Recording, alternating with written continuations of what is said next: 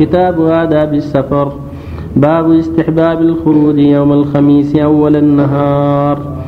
عن كعب بن مالك مالك رضي الله عنه أن النبي صلى الله عليه وسلم خرج في غزوة تبوك يوم الخميس وكان يحب أن يخرج يوم الخميس. متفق عليه. وفي رواية في الصحيحين لقلما كان رسول الله صلى الله عليه وسلم يخرج إلا في يوم الخميس.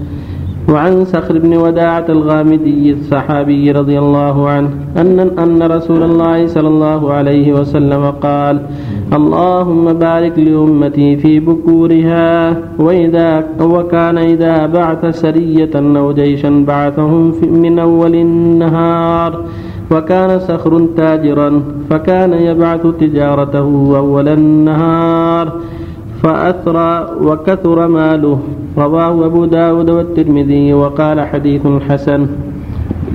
وصلى الله على بسم الله الرحمن الرحيم. الحمد لله وصلى الله وسلم على رسول الله.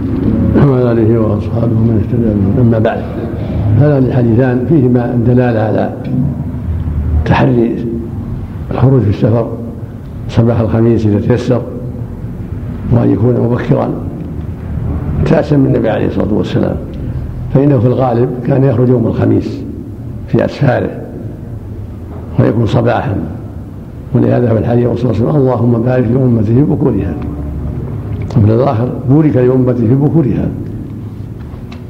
وكان صخر الراوي الغامدي يتعاطى التجارة ويبعث تجارته في أول النهار فأثرى وكثر ماله عملا بهذا الحديث وقد خرج النبي صلى الله عليه وسلم تبوك يوم الخميس وكان يحب أن يفعل ذلك.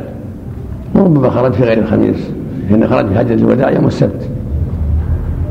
فالحاصل أن يوم الأفضل إذا تيسر وإلا ففي أي يوم خرج لا بأس. يوم السبت أو الأحد أو الاثنين أو الجمعة وغير لا بأس.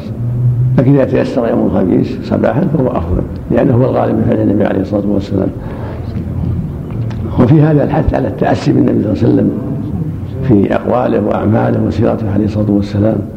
لأن الله يقول لقد كان لكم في رسول الله أسوة حسنة لمن كان يرجو الله واليوم الآخر وذكر الله كثيرا. ولكن الأحوال تختلف قد تدعو الحاجة إلى السفر آخر النهار وإلى السفر في غير الخميس فيخرج متى دعت الحاجة إلى الخروج. لكن إذا تيسر له أن يكون السفر يوم الخميس صباحا فهذا حسن. وفق الله جميعا. يا شيخ حسن الله عليك كيف يجمع بين هذا الحديث وحديث أنس عند الإمام أحمد؟ ادلج فان الأرض تطوى بالليل. هذا ما ينافي هذا. هو أول النهار وإذا في الليل يسري. هذا ما ما في منافاة.